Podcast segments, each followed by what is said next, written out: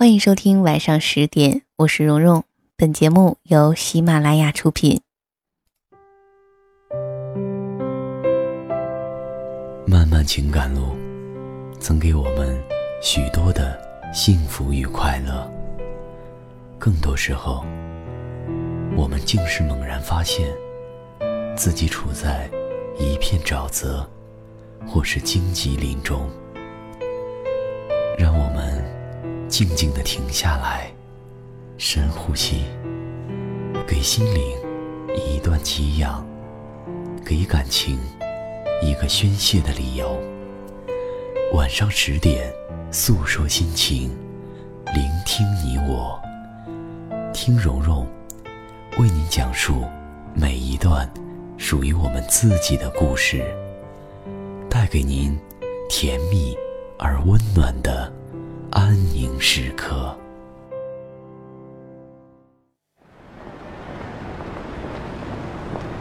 分手这件事儿，或许不至于闹得两个人老死不相往来，但我想你依然有必要知道，分手意味着从今往后，你的荣耀我不与你分享，你的愁苦也不再由我与你担当。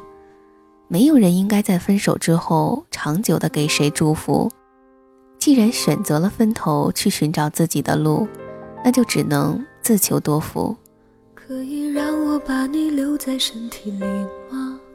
其实你把以后的路都走错，我和你怎样的幸福过，我都会记得。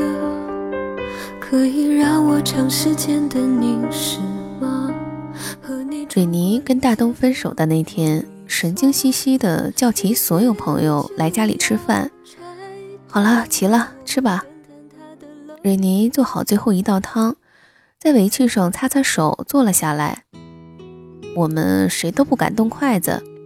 小卓悄悄问我：“哎，你说会不会毒死咱？”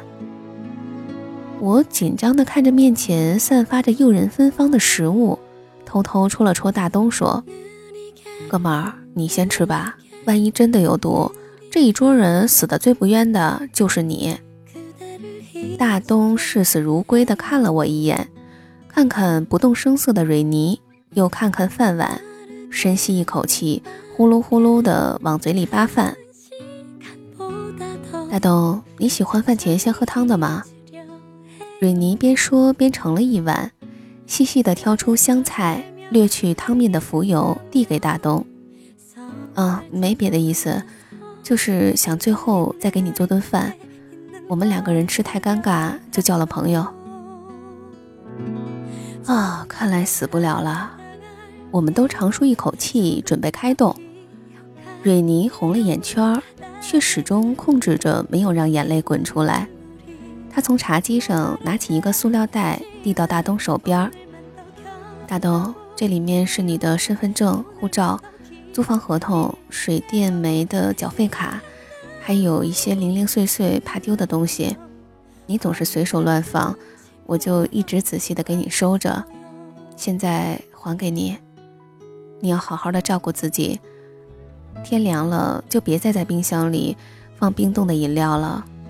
家里的门锁有点松了，关门的时候经常会自己弹开，你记得有时间换一把锁吧。还有你冬天的衣服都收在储藏间棕红色的那个大箱子里了，你趁着太阳好的时候晒一晒，别翻出来就穿。还有打车的时候，下车之前看看车后座，再落了手机，没有人跟在你屁股后面帮你捡的。”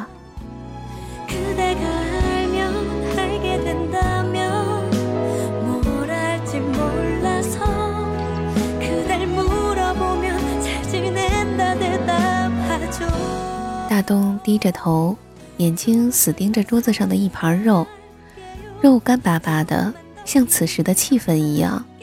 “哦。”大东说，“我先走了，你们吃好。”说完抓起塑料袋，拎着衣服就站起身，迈腿要离开。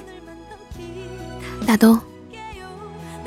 蕊泥突然凄厉地唤了一声，紧跟着站起来，眼泪终于滚落出来，肆无忌惮地淌。完了完了，这局面要失控。小卓一拍大腿，伸手去拽瑞妮。你干什么啊？你让他走，你这样是干什么呀你？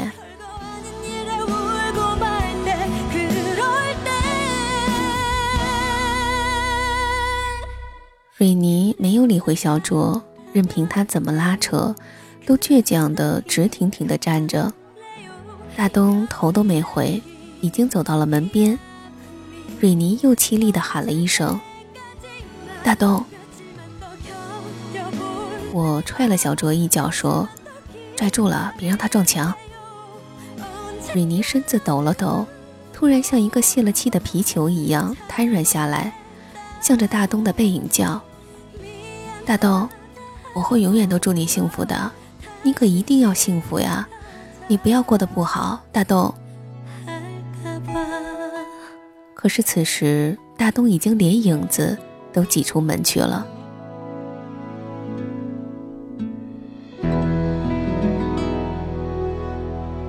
晚上我们谁都不敢走，四五个人挤在蕊妮的床上守着她，一直守了好几天。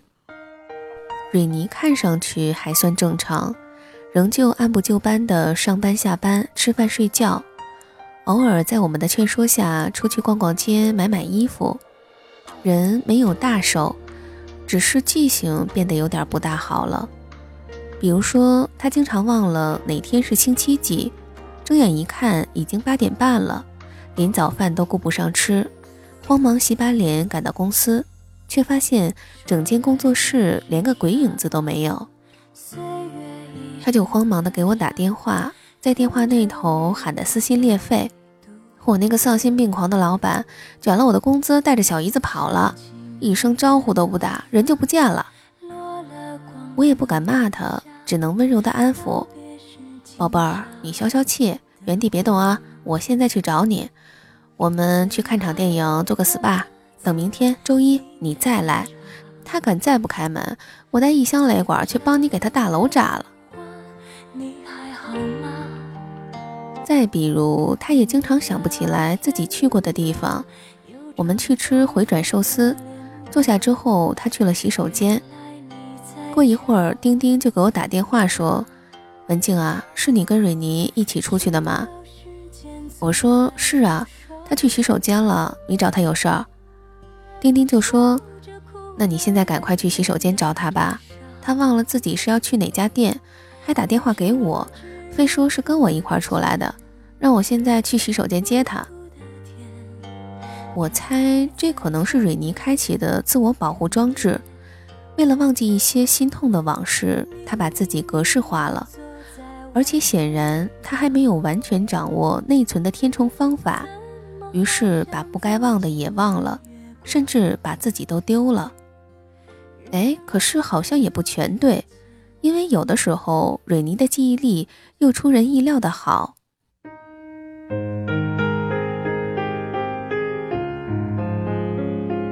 3月底的一天晚上，我们聚在蕊妮家里喝啤酒吃炸鸡，酒足饭饱，昏昏欲睡。差5分钟12点的时候，蕊妮的手机突然响起来，把我们吓出了一身汗。蕊妮说了一声闹铃提醒，就抓起手机跑到阳台上，赤着脚坐在地上。我们面面相觑，暗叫一声不好，赶紧跟了过去，却看到蕊妮在发短信，她的眼泪狠狠地砸在屏幕打出的字上：“大东，凌晨准时的祝福，生日快乐，我希望你找到了幸福，然后一辈子幸福下去，我只是想祝福你，收到就好，误会。”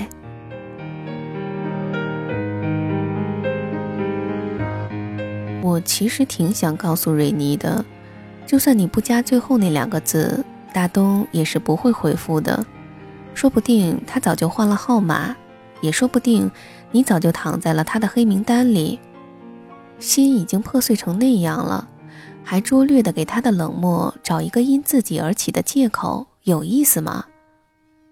我打了个冷战，春寒料峭。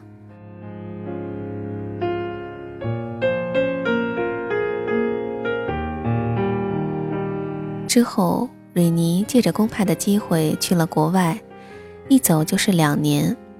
其实大东还在我们的朋友圈里，他只是跟蕊妮不再是好友了。我们谁都没有再跟蕊妮说过大东的近况。奇怪的是，他的消息比我们更灵通。大东升职加薪了，他发短信祝贺；大东买股票亏了一大笔钱，他发短信安慰；大东的外公病逝了，他让他节哀顺变。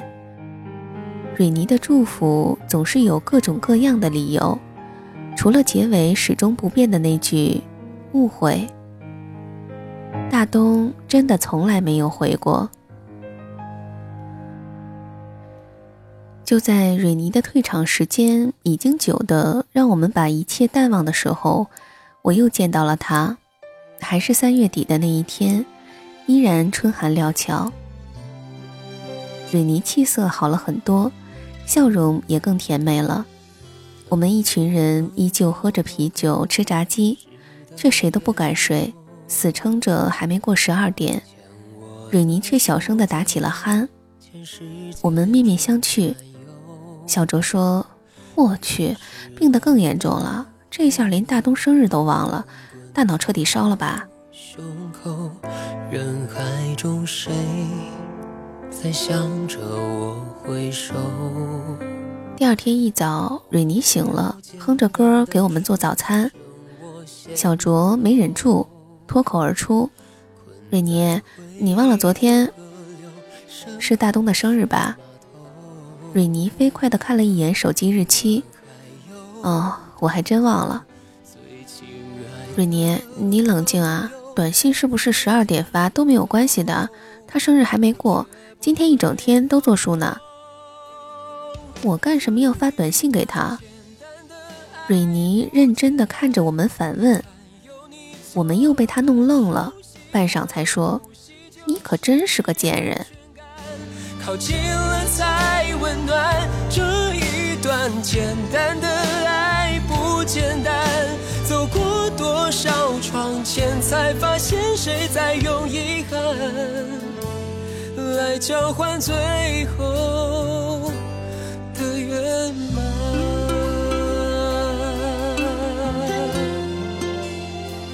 刚跟大东分开的时候吧，我是真的过得很不好。我过得不好不是因为我忘不掉他，而是我拼命地提醒自己不要忘记他。我知道他是因为有了别人才跟我分开的，我就更希望自己变成特别有情有义的那种人，一直地祝福他，永远祝福他，拼命祝福他。可是这一切不会让我感觉更好。我其实真的很抱怨他背弃了我们的誓言，忘记了彼此的责任。但我那个时候想，至少在这样的对比之下，可以让我看上去好一些。过去的故事已难说清楚。可是时间久了，我反倒觉得这一切都是我的错，一定是我还不够好，他才会从我这里去到别人那里，一定是我的问题。我于是耿耿于怀，折磨自己。那段日子我觉得昏暗极了，我从来没有那么讨厌过自己。我在不在乎我渴望的温暖？但是有一天我突然想通了，不是我的错，当然也不一定是大东的错，是我给的祝福太持久，这才出了错。一段感情到最后，就算一个薄情寡义，一个义薄云天，那又怎样呢？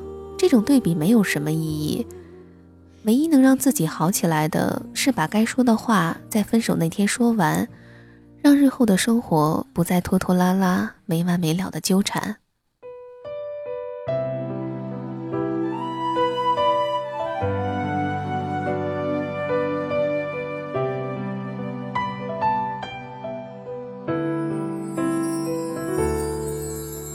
似乎所有的分手都意味着永不再见，但我也听过太多人在这句话的末尾加上一句：“但我会永远祝福你，今后不再与你同甘，若你遭遇不顺心，我必定与你共苦。我曾经由衷地佩服过这种有大情大爱的人，可是现在我反倒觉得，当一段关系结束了，你的祝福也就该收回了，至少不要再让他知道。因为你同甘共苦的那份决心和勇气，如果真的能让他觉得好一些，他也就不会头也不回地离开你，然后对着你那句误会，真的一个字都没有回。你知道给予爱，也该学习收回爱。既然已经是路人，你何必再贤惠给他看？就让我一个人失忆，消失在你的世界里。那天下午茶，已经恢复元气的蕊妮突然问我：你想象一下，如果有一天你出名了，记者让你对着镜头跟前任说点什么，你怎么说？快，不许思考，看着我，就当是面对镜头，快说。我看着蕊妮认真地说：我想说，我真的已经没有什么可对你说的了。蕊妮扫兴地搅着咖啡说：你真没意思，无情无义。我说，要说有情有义，我宁可他死了，每年清明我都去他坟前上炷香，认认真真的哭一场，一直到老。因为如果他死了，他此生最后一个伴侣是我，最后一份爱情记忆也是我永远祝福着他，占据着他，一点都不自私。可是他好好的活着，他的生活会由别人填充，我给的祝福也就应该到此为止。到此为止，不是因为爱得不够深，是足够深，多到在或长或短的记忆里已经不遗余力，所以结束之后，再多一分都给不出，也无法真心给。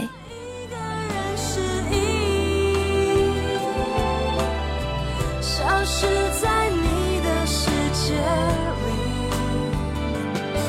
好了，我们今天的故事就先讲到这里了。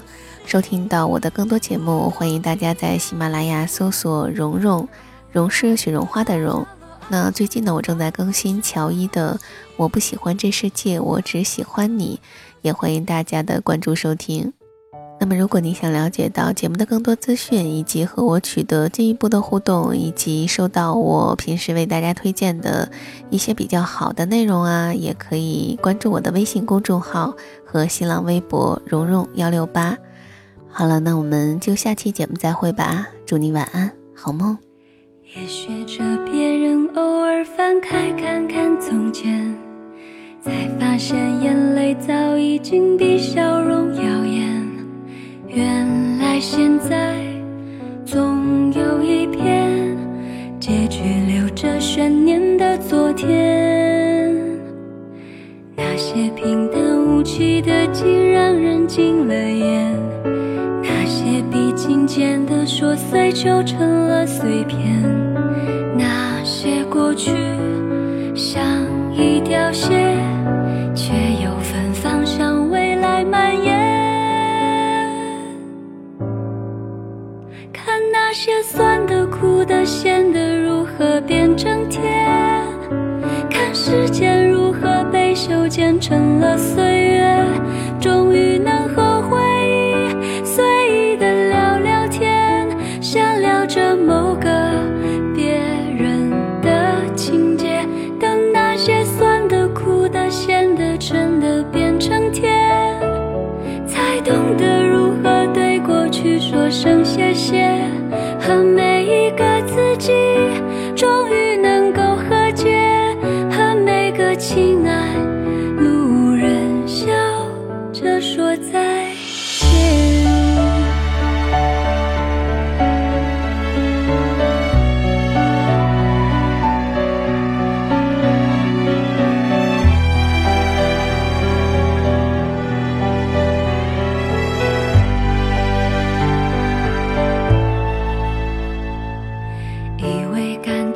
却再也没能红了眼，以为的却一遍又一遍怀念，以为过去过不去了，眨眼又是崭新的一天。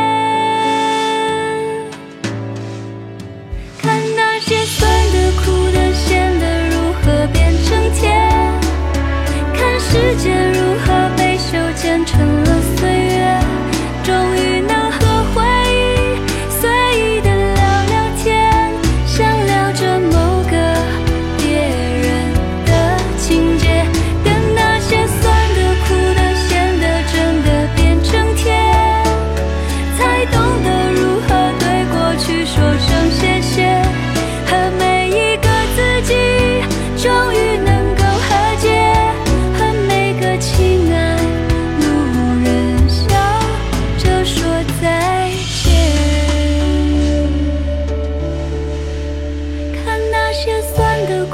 显得如何变成天，看时间如何被修剪成了岁月，终于能和回忆随意的聊聊天，像聊着某个别人的情节，等那些酸的苦的咸的真的变成甜，才懂得如何对过去说声谢谢，和每一个自己终于能够和解，和每个亲爱路人笑着说再见。